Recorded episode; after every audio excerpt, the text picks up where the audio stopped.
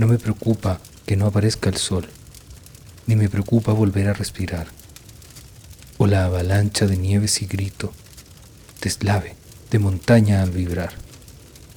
Tanta belleza es el silencio del rumor, la ausencia humana parasitaria, el resplandor del color al natural, sin intervención, artificialmente pintada.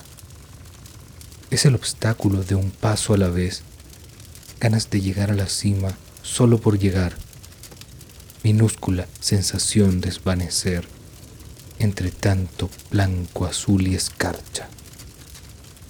Hay en tus bolsillos libertad para acompañarme a descubrirla.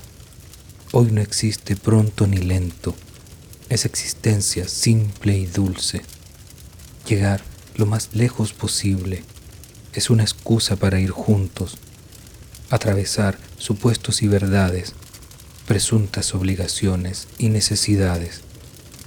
El mito me lo conté otra vez, sabiendo que miraba un teatro de sombras, pudiendo mirar lejos, no volteé, sintiendo protección y gloria.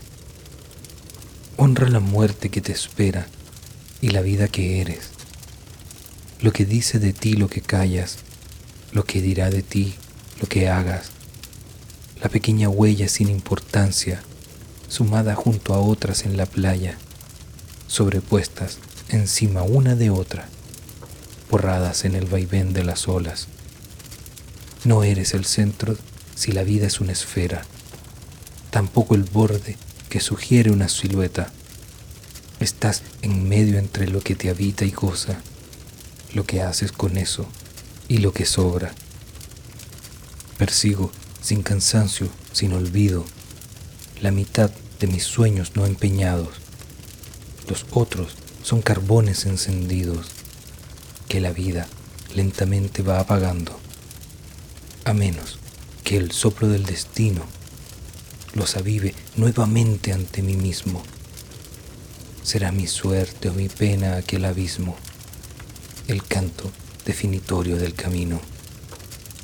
Cada gota que cae y que resuena causa ondas sobre la superficie.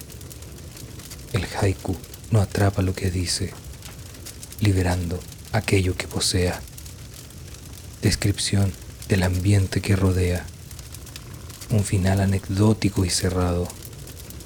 Pone el punto en la frase, concluyendo aquello que nunca comienza. Un animal que se posa sobre algo, va renaciendo.